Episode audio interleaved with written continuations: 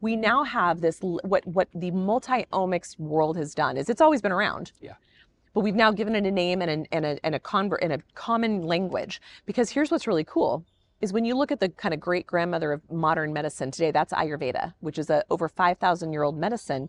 They called epigenetics something called Vikruti versus Prakruti, which is mm-hmm. basically that of which you are born, like basically your blueprint that you're born with. And then the other one is how you live your life to how that other blueprint expresses. Does that sound familiar? Yeah, epigenetics. genetics is obviously your genetic code you got from mom and dad. Epigenetics is the expression, it's above genetics. So it is actually your genetic code adapting to your environment. And don't think your environment's just out here. It could be your thought, as exactly. you were touching on. Yeah. And so Ayurveda, we've actually had the understanding of multi-omics all the way back then. In in Chinese medicine, they call it your constitution. Hmm. or their your um like your organ system like your are you a liver gallbladder pattern are you a pericardium heart pattern same type of idea that this is how is your environment impacting the expression of disease or health Welcome to the Practicing with Dr. Nathan Goodyear podcast. I'm the medical director at Brio Medical in Scottsdale, Arizona. I am both a conventionally trained and licensed medical doctor as well as a licensed medical homeopathic doctor. This podcast is your resource for a scientific based discussion of all things cancer and beyond from a natural, holistic, and integrative perspective. It's time to teach the body how to heal. So here we go. From cancer survivor to cancer doctor to cancer healer, welcome back to the special series with Dr. Nasha Winters. Dr. Nasha, it is truly an honor to have you again on the podcast, and uh, I love having your fur babies here. And they just uh, they just have welcomed us, as have you and Steve. Welcome us to your beautiful you can see backyard, which that's why we wanted to set this shot up yeah. is to give you a perspective of the healing environment that you've really set up for yourself yeah. to continue this healing process. Because in the first podcast, you set the stage. Yeah. You set the stage of your experience as a patient, as a cancer survivor, doctor, and then healer, though we didn't get a chance to touch on that a lot but now it's what was the purpose yeah. out of that? and so the purpose appears to be in part to tell a story to promote a change. Yeah. 2000, uh, 2017 book, The Metabolic Approach to Cancer. When did you get the inclination to write a book? So my husband and I, uh, my partner in crime and all of this over these years, in 2009, we decided to host because we had so many patients that were coming out of the woodwork um, that had a lot of things going on in their lives, in their terrains, in their households, in their support systems or lack thereof that seemed and then everyone also kept hearing rumors like how do you eat so well? And how do you get inspiration? Well you know you have got now gotten to experience it. My husband is just a brilliant cook. He has been since he was a little boy. And so people were like well i don't know how to do it. You're just lucky that you have this person. And you know again everyone's sort of like i can't do this for myself like you did it. And so we're like well let's show you how to do it. Right. so we started in 2009 hosting retreats, facilitating retreats to take people out of their environment, put them in a new one from a Friday afternoon until a Monday morning. Before that retreat, we'd run their labs, and the week after the retreat, we'd run them again, and we would show how much you could actually change in a very short period of time. There's the data, yeah. but then there's also the community. Right. And so it was just this amazing moment of bringing people together and showing them the way through deep education, through deep con- connection, through good food, good conversation, good inspiration, storytelling, collecting of stories. We even had what we called the hot seat. There was always someone who'd be willing to let me do the entire process in real time in front of the group to go through their entire intake process, oh, wow. their labs, their SNPs, you know, single nucleotide poly- polymorphisms, and go through it and basically teach the others like this is what i'm looking at. You can do this for yourself as i'm doing for this person. What part of what you're hearing about them uh, relates to you? What part is different for you? Mm-hmm. it also helps people really understand that hey we might have five people here with the same diagnoses but they all have a very different reason for why they landed there. I, i've read that you've said that. Yes, yes. It's a great quote. It is so, so much. And so, what happened is those would be extreme deep dives to the point where, after many years and that expanding beyond women in cancer to people with cancer to people and caregivers with, um, with cancer to people with caregivers and, and uh, medical professionals, you know, in the cancer space, it blossomed into something. And our last one was up to February 2016. And so what was happening at that time is people kept saying, This is like drinking water out of a fire hydrant. I wish you would take all of this content because I would give them like a 250 page like workbook. So you kind of had your book already written. Exactly. for putting those retreats together. And so they're like, take and so this is like the fleshed out version of the retreat. And that is what made made its way into birthing this book out into the world where you know i joked the last time we talked about i thought my mom and a couple patients would read it and it's shocked all of us that it's gone much much bigger than that and and even created basically a platform and a stage to reach more people. Right. You know we talked about that earlier too that one to one is very difficult one to 20 is better one to a thousand is better one to a hundred thousand or a million is where i want this to go. Yeah. Yeah. Because you connect with people through these words. Yeah. And it's those words and your experiences that allow these words to come to fruition that is allowing it to bear fruit actually in people's lives. Yeah. But it's through the work that you're doing now that actually you've stepped kind of out of private practice Yeah. to take that exponential step. Yeah. And so this this book Mm, basically, am, am I correct here in saying this Yeah. book was kind of the bridge from clinical to expanding fully. the clinical mind of other doctors? Hundred percent. And you know, even our publisher, Chelsea Green Publishing, was having a hard time. Like, who's your audience? And we're like, we don't know. Like, we're we're gonna find out together. Right. And so it's funny that I'll hear from people that I run into out in the wild saying, you know, this is pretty technical. I had to read through it pretty a couple times to really get it. And then I'll have medical providers say, um, it was so well referenced, and I really appreciate the science behind it. We tried to really speak to everybody. We wanted everybody to come to the same table. And if it was too heady, you didn't have to get the the the details. You needed the big picture, so that uh, the book offers that. And then people who want the details or want the references, there's over two, three hundred references the back of this book, and um, ever since there's even more because the information in this book has expanded exponentially in the past, you know, six, seven years. But ultimately, it became a guide. It became a reference book. And when I get so proud when I run into a colleague um, or someone in the medical profession who says, This is a required reading for all of my patients. That brings me such joy. Or this is what I hand, or a patient says to me, This is the book I handed to my oncologist when I said, This is what I'm doing along with what you're offering. Yeah. And they read it. And guess what? Those people end up in our training program or whatnot. Or I run into them at a conference later, or they send me a message like, Wow, this was more than I expected, or I didn't quite understand what I was going to get when I dove into this. So it's exciting to me that it's an opportunity to create a new conversation and to bring everybody to the table. As I said in the first podcast, and I encourage you to check that out if you didn't uh, check it out. And by the way, you can get this book on Amazon or probably Barnes and Noble, the wherever you- Chelsea Green Publishing, there you go. all the places. And then she's also got a more recent book, Yeah. Mistletoe and the Emerging Future of Integrative Oncology. Yeah. Uh, co-authored this with Steven Johnson, great physician. Yes, Um, amazing. When did this publish? This published in uh, November 2021 from Okay. Steiner Books. Okay. Um, and so, an interesting thing about that book, that also birthed from a training program. So, for years, I was the only clinician in the United States training other clinicians on how to use mistletoe in the US. And um, that was uh, challenging, to put it mildly, of people willing to, like, uh, the, the thing I kept getting, and this is important for your listeners to hear, everyone was afraid to have this conversation. Like, I can't apply this in practice. I'll lose my license. This isn't something I can do. This is a therapy that has been studied, as over 2,600 publications, over 250 of them that our US standards would consider are really good publications. And uh, even had a, a just recently, um, February 2023, a clinical trial phase one of safety, despite the fact it's been used safely since 1917, Yeah. um, coming out, and that people were still terrified. Like, no matter, they saw the literature, they saw the backup, they saw the information, and they were still petrified to apply it.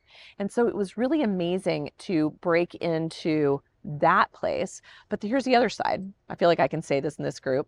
The anthroposophical medical doctors, all MDs, Mhm. did not want a naturopath sharing this information. So I was outed by that community Wow. until somebody like a Steven Johnson said, wait a minute, come on. We got to preserve this. We got to share this. No one else has, you know, big enough ovaries to get out there and just do this. And so um, suddenly he and I got to meet, and suddenly, could say so. Ovaries dropped. boom. What was such- Mic drop. Oh, No, Exactly. that was an ovary. exactly. And what is so cool is Steven gave me a chance. And he he came and was like, I've got an idea. Let's do classes like as a collective. Let's bring together the naturopathic community, the functional medicine community, the anthroposophical community, and let's actually teach an, a course really focused in this to bring us all together. So these seven authors, myself included, are the faculty of that course. And this Ah, yes. book is the fleshing out of that course. So you got to, Yeah. that's where we met, was at that course. and it was a beautiful uh, Ah, blend. It really was because Beautiful. Mm. you had MD and naturopathic physician up there. and hematological oncologist. Yeah. but it, it was beautiful because everybody was speaking the data everybody was speaking the science Yeah. and you know that's really interesting and we'll get into some of the chapters of the book i, I want you to read this because it, it, it still has e- immense relevance to today and in fact i would say it's not lost any of its relevance and i would just only say that science has just further validated the points of it Thank it's not like they've added much new Yeah. but it's it's just further validated the Yeah. concept that cancer is a metabolic disease Yeah. it's not a one hit you know phenomenon a two hit phenomenon somatic mutation the cards were dealt Mm. at all but the examples that you were mentioning there of doctors not wanting to get into mistletoe was they were protecting their turf Mhm. and then And their initially and their licenses. yeah and then initially with Yeah, the anthroposophic mds they were doing the same Yeah. Yeah. And it so goes I- on both. I, I'm getting it from every direction. so i wonder how much innovation and elevation of the practice of medicine the art of medicine the science of medicine has been delayed Mm. because of doctors not working together Wow. Oof. It's huge. because we're not short on patients are we No, unfortunately, there is unfortunately no competition in this field. yeah and so if you are a doctor or if you have a doctor let them know that this is about the patients. Yeah. doctors need to come together. Doctors need to work to get together. Doctors need to communicate together Yeah. for the benefit of the patients. Yeah. so um, and and you've done that and you stood up when nobody would. So yeah i'm just going to stop there because i'm about to do another ovary drop. So not going to go there I, I am by i am by definition you know i, am a gynecologist so, So there you go. That's we right. can use this languaging. There you go. we are being true to our Exactly. origin That's hilarious. You use a word Mhm. over and over over again in everything you say, Mhm. but then in chapter two of this book, you really touch on it. And so I want to use a quote that you have in here that I think really will set the stage for it. A seed sprouts depending on whether it has been thrown into fertile ground or sand, and the same goes for a soul's desire. Mm. For the seeds to sprout and grow, they need a healthy, fertile land without unnecessary ballast, which on the level of the mind are the outlived patterns, fears, and limitations we have taken upon ourselves as our own. Seeds, Seeds. soil, Yeah. terrain. Yeah. So you use that word a lot, terrain. What does that mean? So I, I mean, first I think that quote does a pretty darn good job It- because yeah. I think people like could see the metaphor. At least I hope people. I hope the metaphor is not lost on folks.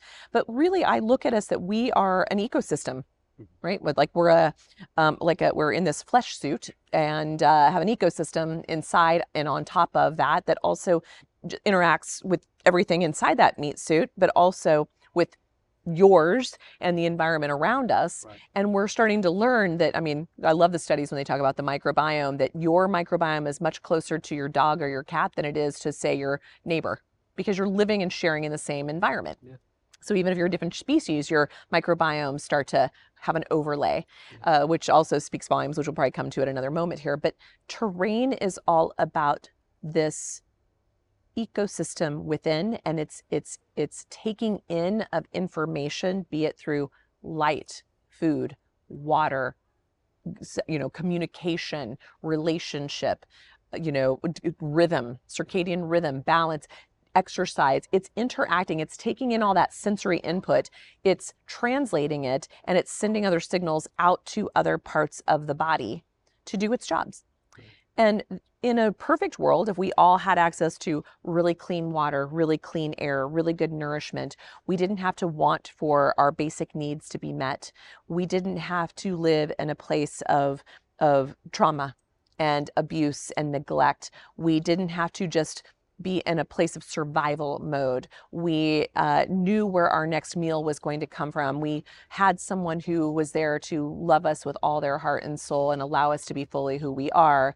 You know, we have connection to our creator. We have, you know, access to self resourcing and communal resourcing. Uh, we'd be out of jobs right? And these are the essential determinants that we're taught in naturopathic school, you know, not just our, our own biology, but also the geography and its role in how we heal or Where prevent. we exactly. Where we are right now. Exactly. This is part of my medicine. We're sitting in my medicine room. exactly. I can think of worse. I know. Worse places to sit. so, Exactly, yeah. exactly. And you know, a lot of that is is is what we are talking about. But the interesting thing is a lot has changed since the um, industrial revolution. Yeah. A lot has changed. So we have, I'd like to just quickly give this story for people to understand terrain from a very broad scope level is for tens of thousands of years, if not hundreds of thousands of years, depending on who you talk to in the sciences, we were hunter gatherers. We were nomadic. We moved around based on the resources of the environment. We evolved from that, and our genetics evolved from that. Mhm. About 10,000 years ago, we actually decided this seems like a good time to set down some roots and stay a little more put. And that was known as the Neolithic farming age or the Neolithic agricultural age, the inception of that. And that happened along what's known as the Fertile Crescent, which is basically the Mediterranean Mhm. is where that took root. But at that time that that took root, there was also this really interesting thing that happened at the same time, which was a new gene expression came through, which was the HLA gene, the human leukocyte antigen gene, Mhm. which suddenly took something that never existed before and showed up that made us much more vulnerable to certain stressors in our environment maybe from food or from infections or different things that that changed the game a little bit added a little bit of sort of hormesis into the system a little bit of stress that could provoke because there's also positive things that came out of that Oh, hla sure. gene right of resilience Yeah. and whatnot. And then over time, that was like our biggest change, right? So 10,000 years ago was like a huge change. We've been going along for a long time till that happened. It wasn't until about 1850 that the next big change came. So isn't that amazing that we really subsisted quite well on these two kind of paradigms for hunter gatherer to Neolithic farmer until the Industrial Revolution, when we started to be able to really set down roots, to really start to grow things in mass production, to start to um, uh, like create sugar, salt, flour in ways that we never did before, and put it and make things more available all the time instead instead of seasonal, local, regional. Then the inventions of things like refrigeration and transportation, you know, started to change things that our access to these things. Now we celebrate that of the absolute brilliance and innovations Mhm. of humanity. And yet none of us could have anticipated. Actually, I take that back. Some of us did anticipate. Weston, Weston A. Price, um, you know, Pot, Dr. Pottinger. These were people of the time calling, sounding the alarm that we were starting to cause harm in these new ways of making our lives easier on the planet. So what you what you're saying is that as we moved from hunter gatherers to Neolithic farmers, that we became stale. Yeah, interesting. Well, it- right I because mean, we like we exactly- we're like let's just become a little Yeah. more like entropy took over, you know? Like yeah, I mean, that's that's what that kept coming in my mind as you were talking about. We become stale. We become moldy. We become yeah. I- just a thought that came to my mind. But then now, where are we going? yeah. Uh, let's see, chicken from plastic. Uh, so You mean meat in a factory? oh yeah, yeah. So that's that's that's local, right?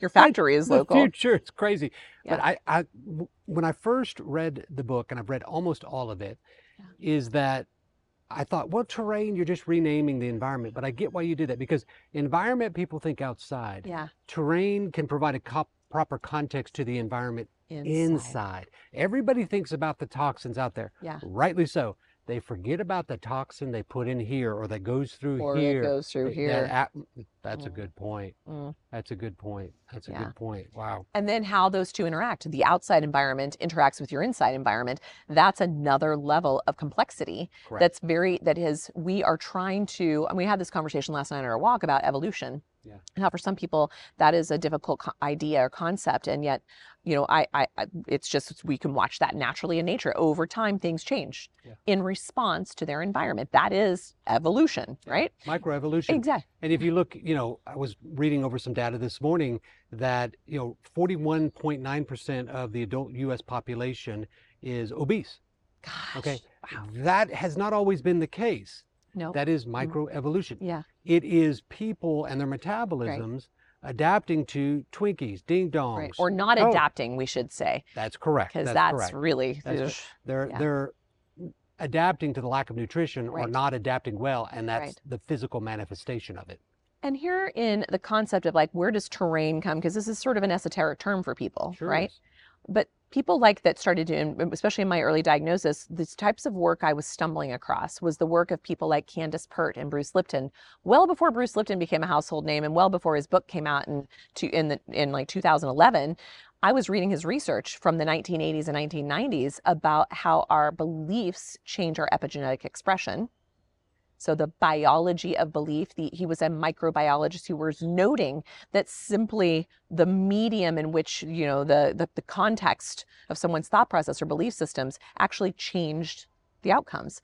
And then people like Candace Pert, same thing, the full on physicist, scientist behind biologies of belief and ideologies and their impact on your immune system and your response and your resilience and your hormetic response and adaptations to things. And then people like Mina Bissell, who's actually presented it. I mean, she's been writing just multiple publications at this point, probably in the hundreds, which is work I started to stumble across, which is her description of terrain is that of the extracellular matrix. That is what the term is in the science world.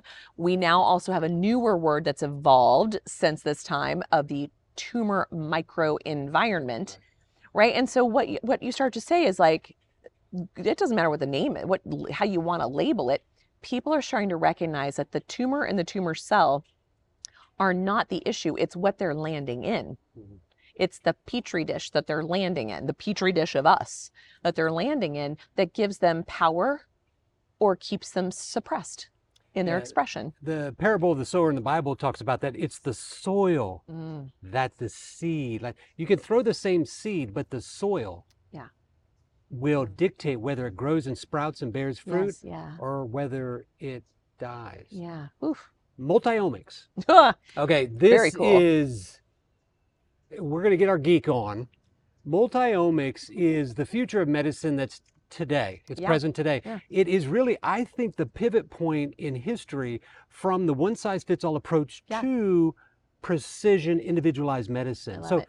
you, I mean, Yeah. 2017, I know. multiomics was not a household name. Now, No. you may go, I, in my house, I've never heard of it in, the a lot of the world, scientific community, it now is a household name, a word. Yeah. But yet you touched on this in 2017. And actually, before that, I was teaching classes in my community at the library in my town in 2011. You are an overachiever. Yeah. I, a little bit. I mean, just My OCD gene comes in very handy. Okay. Yeah. I am going to slither off into the oblivion. I love it. Well, and it's interesting because I would love to, you know, because we now have this what what the multi-omics world has done is it's always been around. Yeah.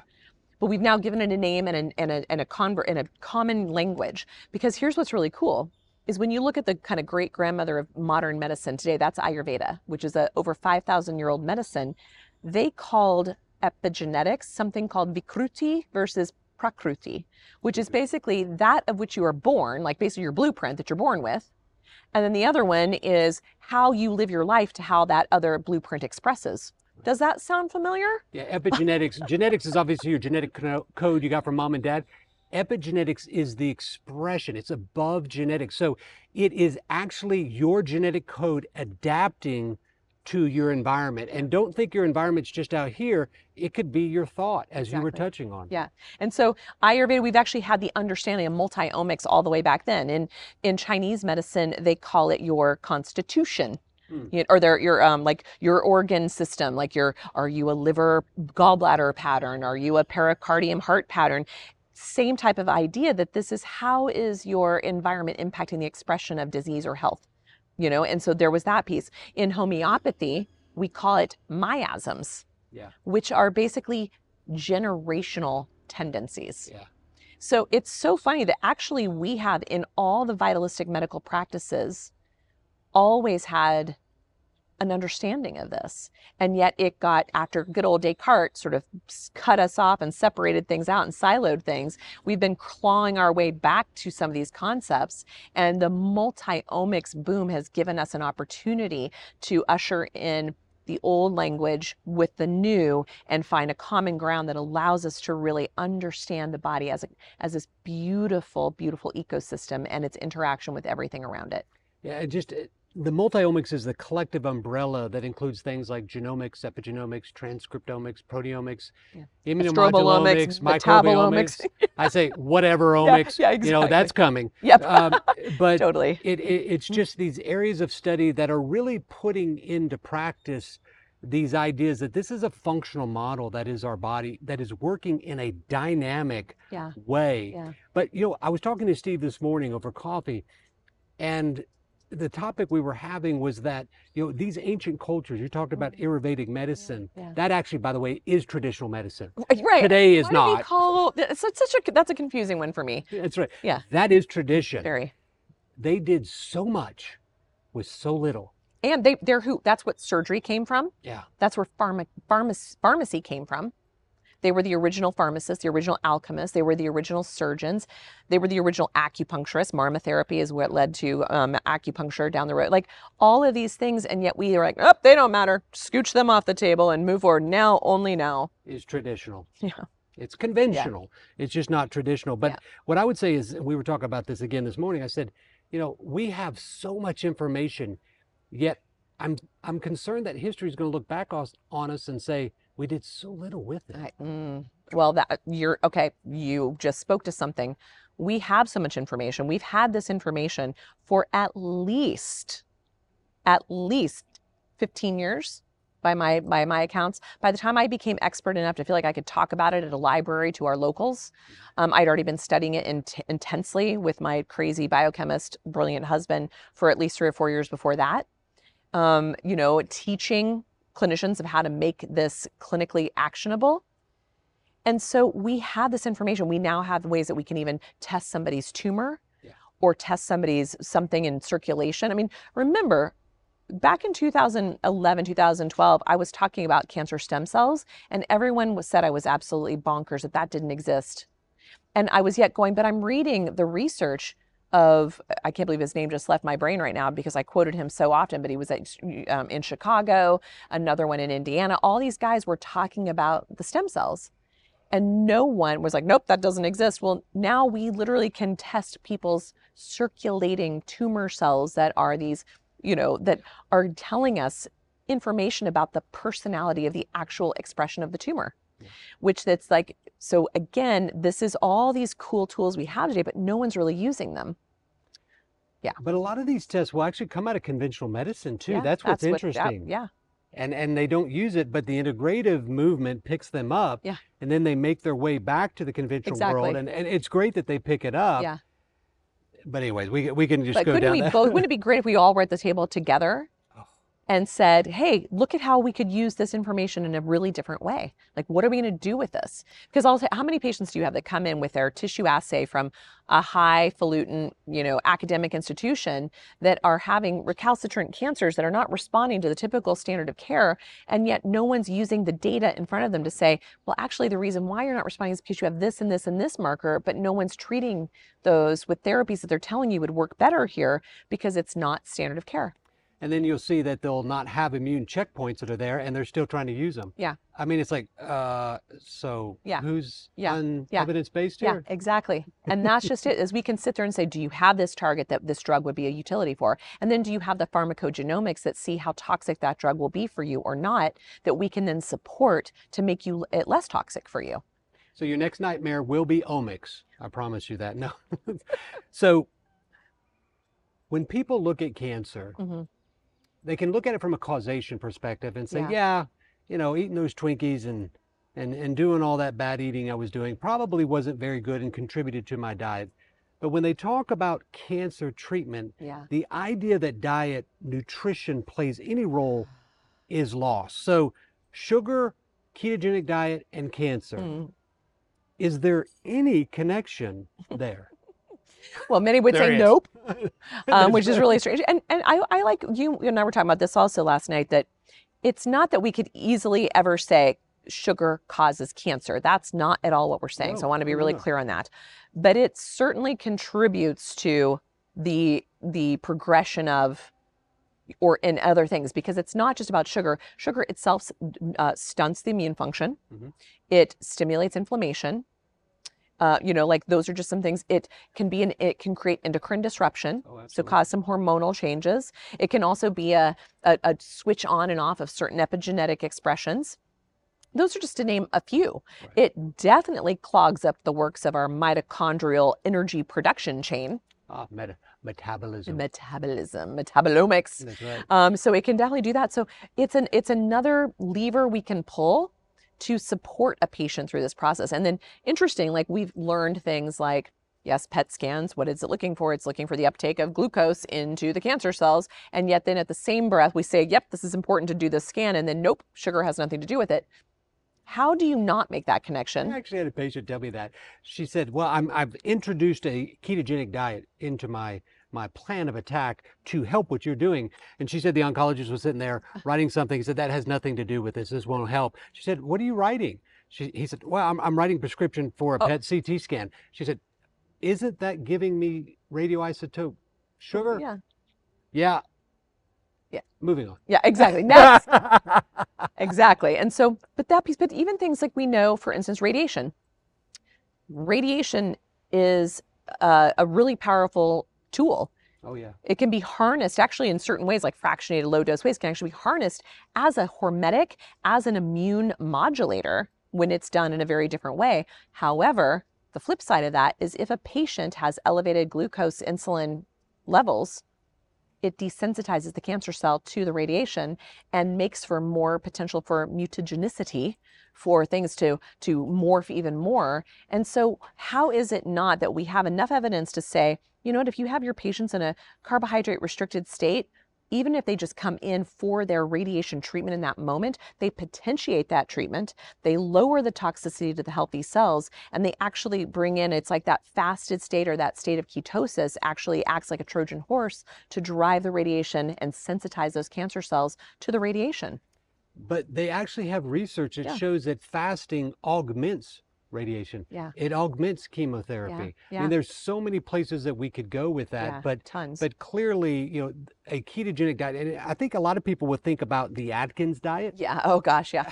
I call that But the- dirty keto or but that's not what we're No. what- not what we're talking No. about. And actually, this is a really good opportunity to, you know, because people think about ketogenic diet. There is such thing as a ketogenic diet, which was born from the 1920s from Hopkins mm-hmm. when it was utilized as a treatment of a particular four to one ratio treatment of four fats, you know, like four times the amount of fat to create ketone bodies in the brains of pediatric kids with, with severe epilepsy. Right. This is before the pharmaceuticals came to be. It was super effective until things like Depakote came onto the market in the 1940s Down. got it shut down. But guess what? It works better than those drugs. And yet people are like, but it, but once we had the drugs, this is the the mindset of the doctors. It's too hard to do this to our patients. Well, talk to a parent or a kid who's got that going on before 1920. It was not too hard. You did what you had to do to survive. To thrive. And so suddenly you have a drug that's like, oh, forget about it. it's too hard, and like placate it and move on. This is what we do. Up until the 70s, we were routinely fasting patients in the cancer space because they did better. They had less side effects. They they recovered quicker. And actually, thank God for people like Dr. Longo who brought that work back out, dusted it off, and said, let's do some deeper dives into this. But again, somebody else made the decision for the patient. Oh, this is going to be too hard for them. We don't want them to suffer any more than they're already suffering. So instead, we're going to change the narrative to no matter what, don't lose weight. Here's a little book of American Cancer Society recommendations of what to eat to keep your weight up. You look at those that list, you guys, it is horrifying. It is all sugar on sugar on sugar and processed sugar to boot. And it's like, wow, we have turned we have gone so rogue here. So ketogenic diet is one way to achieve a state of physiologic ketosis. Right. High fat, low pro, low low uh, sugar. That's one way. But you can also get into ketosis in just carbohydrate restriction. You can also get into ketosis with fasting, Yeah. even intermittent fasting, even long term fasting, short term. You can get into ketosis as a carnivore. You can get into ketosis as a vegetarian, as a vegan, harder as a vegan, I will say. You can also get into ketosis with exogenous ketones. Yeah. So there's many roads to Rome and what they've found is that when you look at the hallmarks of cancer, which we're now up to what 16, you know, went from 6 Yeah. to 11 to 14 yeah and it was just building and each time we felt like developed those those uh hallmarks we're like oh here's the answer this is but no one has ever said but why are the hallmarks expressing Well, they have reprogramming in there. right but they're like but we're just going to skim over that Yeah. because there's no pharmaceutical for that but there's over 1,700 PubMed references as of this morning. wow I think it's 1739. So if. So let's get into the microbiome because if cancer is reprogramming its environment, can we not reprogram it? yes And what about this environment that is the microbiome? How does it Mm. play a role in this process, do you think? well i love that you started out with like reprogram like first of all what was the programming to begin with before cancer took root Mhm. Because it's always there. So what made it kind of go, "Hi, I'm here," right? And so you know, for some, they're born with it. They're already born with reprogramming, or they're already in vitro with programming because of just the nature of the accumulations of even previous generations Yeah. that are passed through. Right. So there's that. So you talk about that, this reprogramming that says there's this metabolic shift that then cancer gets on the move. But to your point, it's it's bidirectional. Yeah. So what can we then how what types of tools can we use to reprogram it back to or even maybe for the very first time to a state of horror of of you know of um uh, hom- homeostasis Right. that brings it back into that and so that is such a beautiful concept of hope right because there are still people out there no names to be shared in big major institutions that are on one end of the hallway of a major institution saying that cancer is nothing but bad luck playing russian roulette and there's nothing you can do about it. You're just a sitting duck. And literally at the other end of the hallway or the other end of the campus in the same prestigious to be named in, institution are people saying nope this is a metabolic disease that is based on mitochondrial function that is when cancer reprogram you know the, the environment gets reprogrammed to make cancer active and we can do something about it. And where all this amazing research and the metabolic approach to cancer is taking place. So we can't even agree in our own medical institutions as to what this is about. And they probably can't have a discussion about it oh, either. Oh, heck no, especially not. And so, to the point of even the microbiome, when this book came out in 2017, everyone was literally, and I'm going to use that word you know, very specifically, poo pooing the idea of the microbiome, that it doesn't exist. It's not a good, well, it's like this is where researchers that have been at their game for 20, 30 years were finally coming in and getting Nobel Prizes on things like autophagy, Yeah. things like circadian rhythm biology, things like, which was part of the reprogramming, things like checkpoint inhibition, and things like um, uh, microbiome and its in, in, in its ability to make a drug work better or not work better, or Right. to dismantle the drug's utility. Suddenly, it's a game changer. And guess what? This goes back over 5,000 years when those crazy Ayurvedic doctors, and then later Chinese medicine, and later naturopaths, and later um, osteopaths, and later homeopaths, and like all the things. But it's about the gut. I mean, Hippocrates was like, all disease starts in the gut. and So- then to go even beyond, we know now microbiome is not just in that tube that we happen to be wrapped around. It's in the tumor. It's in the tumor. So, you know, I've not been able to find any evidence. I've seen some theories. but I'd love to get Yeah, your take yeah. on it here on camera. So, I didn't let you know this ahead of time, but I'm Oh. just curious because you brought it up. So, the gut microbiome, it's the gut bacteria, and there's a lot of different Mm-hmm. populations there, family, species, etc. And we know there's a tumor microbiome, Yeah. and we know that there's particular bacteria within particular histological types of cancer. Is there communication? Mm. between the gut microbiome by the tumor microbiome and might that be some impact of the immunologic dysfunction we see in cancer just Mhm. just a theory i have and i just i just love to get your take on it Well, it's funny because to me that just seems common sense, it, and it seems very intuitive. right And so I'm not I'm not sure if there's actual definitive studies. They probably are happening. Okay, but well, let me give you an example. Actually, there is a definitive study that we're looking at doing. We are collecting the poop from newly diagnosed. This is one of the projects we have coming up. We are collecting the poop from newly diagnosed people with glioblastoma. Hmm. We are sending it off to a lab to be evaluated for all the things, microbiome specifically, and you know things like checkpoint inhibitors and oh yeah. you know targets of it. And then we're putting those patients onto a therapeutic ketogenic diet. And we're checking in we're collecting their poop monthly for three months to see what changes in the tumor microbiome. Oh, and again this is in this is a food right. that we're seeing changes in tumor expression that is either removed already removed from the body but you can't typically remove entirely a glioblastoma. Most of the time there's residual Right, disease. right. so how is it that this diet could have an impact on something happening in the brain? And there is that place that eh, well, of course i think there has to be some cross communication this is what i think is so beautiful to me is that i mean that's even like just getting down to the nitty gritty of the mitochondria. The mitochondria are these brilliant antennas and receivers of information. They're taking in all the noise. They're taking it all in translating it and then they're sending signaling out into the whole system. And they're talking they're cross talk everywhere. And they're talking because remember micro or the mitochondria are bacteria. We mm-hmm. evolved from that. So how is it that we've also 20% up to 20% of our body composition is the mitochondria? And what have we brought into our world in the last 50 years things that kill bacteria in, a, in longer than 50 years like endemic and like across the board talk about a pandemic yeah. of wiping it out those Oh, little those little micro those little mitochondria are like literally fighting for their life. It was interesting because they, you know we were just talking about recent events and i wrote an article about disease x. Oh, and you know because they were talking about the next pandemic. Pandemic is a word it literally just means all people. That's it. Ugh. it has no reference to infectious disease or not. Exactly. And so what you're talking about, the pandemic of a unhealthy gut microbiome. yeah yeah I left that one off, yeah but th- that would have been a good one.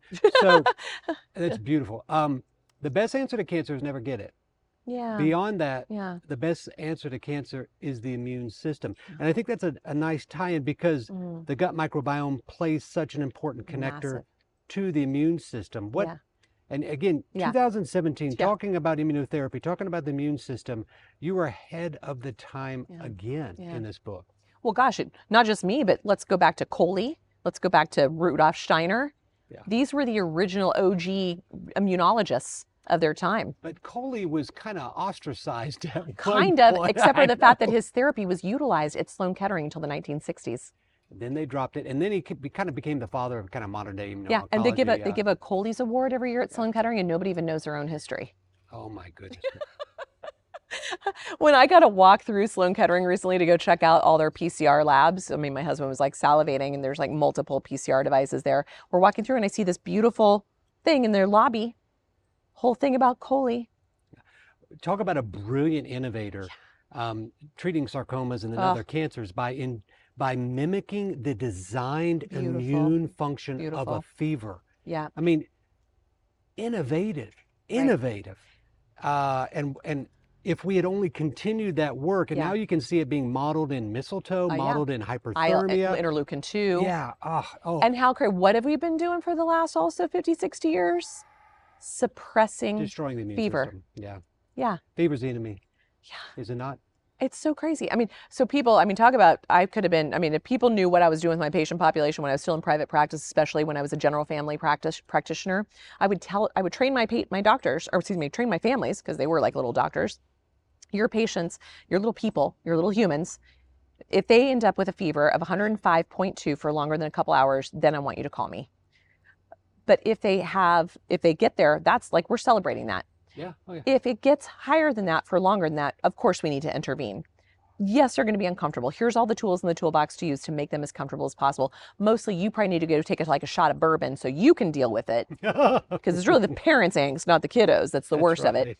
And then when they're like, but what about the seizures? I can't even tell you. I've literally driven three times in an ambulance with a family as the kid was going to the hospital after a fever seizure. And I'm driving there with them saying, this is what's going to happen. You're going to get to the ER. They're going to do a checkup. They're going to give them fluids. They're going to send them home.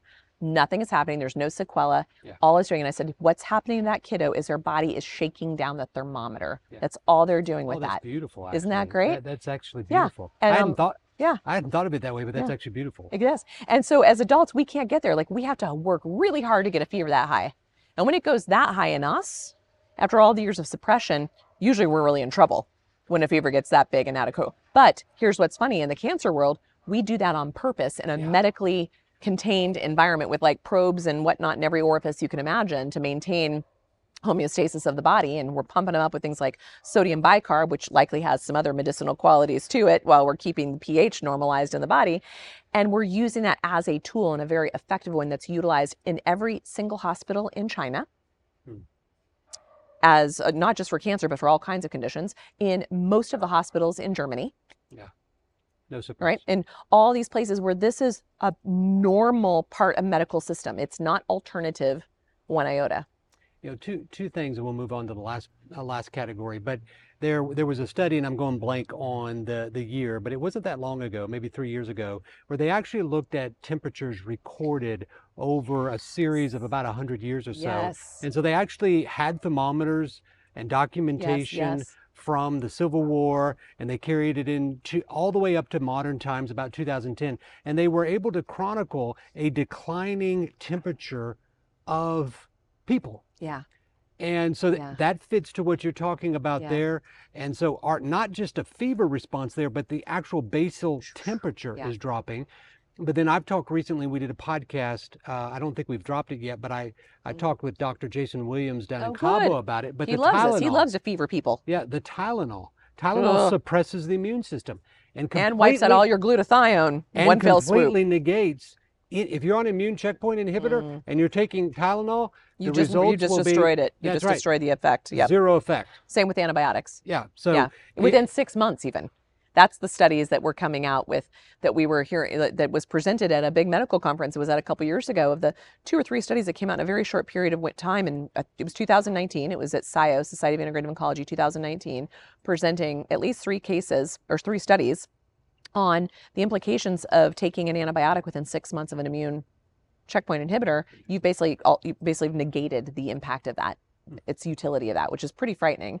And then back to the um, the fever piece and what you just described about the the general body temperature. That's what Dr. Adam Blanning, who's one of the co-authors on the Mistletoe book, he teaches about that. And there's a whole chapter in that about the warming therapies and the history of this. So it goes into that study you're talking about and how we've lost this warmth. Yeah. And think about even what that means on an energetic level. Yeah. We've lost, and you were talking like how AI. There's talk about a loss of warmth there Oh, right?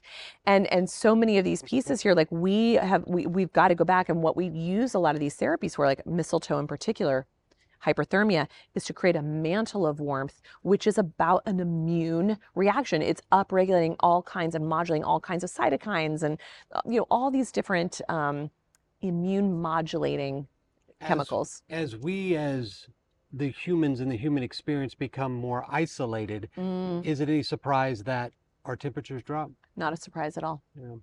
So then let's close because again, this book has millions of nuggets and, and, and it's relevant Yeah. to today and it's more supported, but metastasis because Mm, when you look at 90% causes of morbidity and mortality Yeah. in cancer, it is the metastatic process.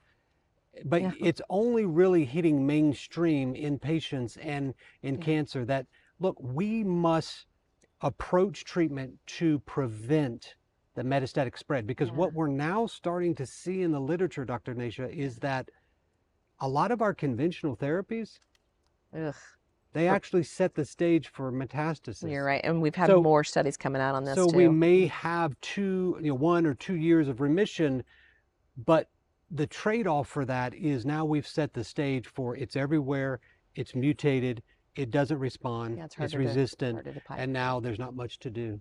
yeah. Yeah. So Mm. from the beginning, we have to focus on metastasis because is Yeah. I almost look at it this way: metastatic process is what cancer does from day one.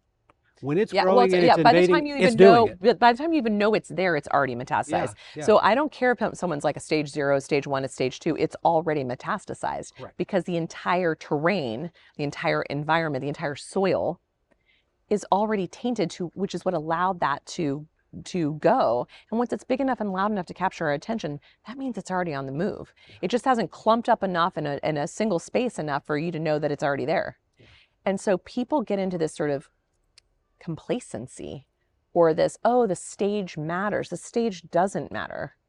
if you want to provoke fear, it does. Oh yeah. That's a whole nother ballgame. Yeah, that's right. Hope over Yeah. fear. Yeah. So, um, a book written in 2017 that not only is relevant to today, but has more evidence to support Yeah. its relevance. Yeah. And I almost feel like you could write an update to it just to further say, yeah, Yeah. I'm just going to give myself a little pat on the back, on the shoulder, because you were ahead of the time. But, you know, how can they find you Yeah. on social media, website? Do you have a personal brand, or where, where can they find more about you? Sure. So they can find a lot more about me through Dr. Nasha, D R N A S H A dot com. Okay. But where you can see all the all the things that we're doing with this pain to purpose and life and learnings and the ongoing learnings of it all is through mtih.org, which stands for the Metabolic Terrain Institute of Health. Org, which is the nonprofit arm of our, our research, our education, our patient grants to help them afford things like this. Eventually, the hospital slash training ground where we will help show people how to live healthy on an unhealthy planet and also help practitioners in every walk of life be able to come together and learn and teach collectively with each other and let that be the beginning of a of a process of these taking seat like seeding their way all over the globe of this type of, of approach you continue to not just learn, but to act. yeah And so, what you're doing, what you just mentioned there, is actually taking the action points from this book Mm. and then replicating it. Yeah. You're building a legacy for a movement that's going to change the tip of the spear that is cancer treatment. Yeah. So, Dr. Nasha Winters, thank you for joining us again. It is truly an honor to for you to open up your home to us. You mm. are the most gracious host thank you a five star Airbnb and restaurant. nice They're not, but if it was, it'd be a five star. love it So, what you've done gives hope. thank you It gives me hope. I know you give patients hope. And when we focus on cancer, it seems like all we have is fear. Yeah. But what we need to do in the integrative, the natural, the holistic cancer arena is we need to focus on hope mm. because that's where healing potential begins. And you're taking that teaching arm to give patients hope, give patients healing. Mm. Thank you again. And remember what I always say hope is literally just confidence in tomorrow, mm. in a future. Dr. Nasha Winters and others gives that hope a real name. So remember, there's always hope. Hope it forward. I'm Dr. Nathan Goodyear of the Practicing with Dr. Nathan Goodyear podcast. You can find us on every downloadable aspect of social media, on podcasting, wherever you find podcasting. Check us out over at the drgoodyear.com personal brand website, brio-medical.com, where I'm the medical director, and of course, all social medias like Instagram, Dr..Goodyear, mm-hmm. Dr. Goodyear signing off from the beautiful south of the border beach in Mexico.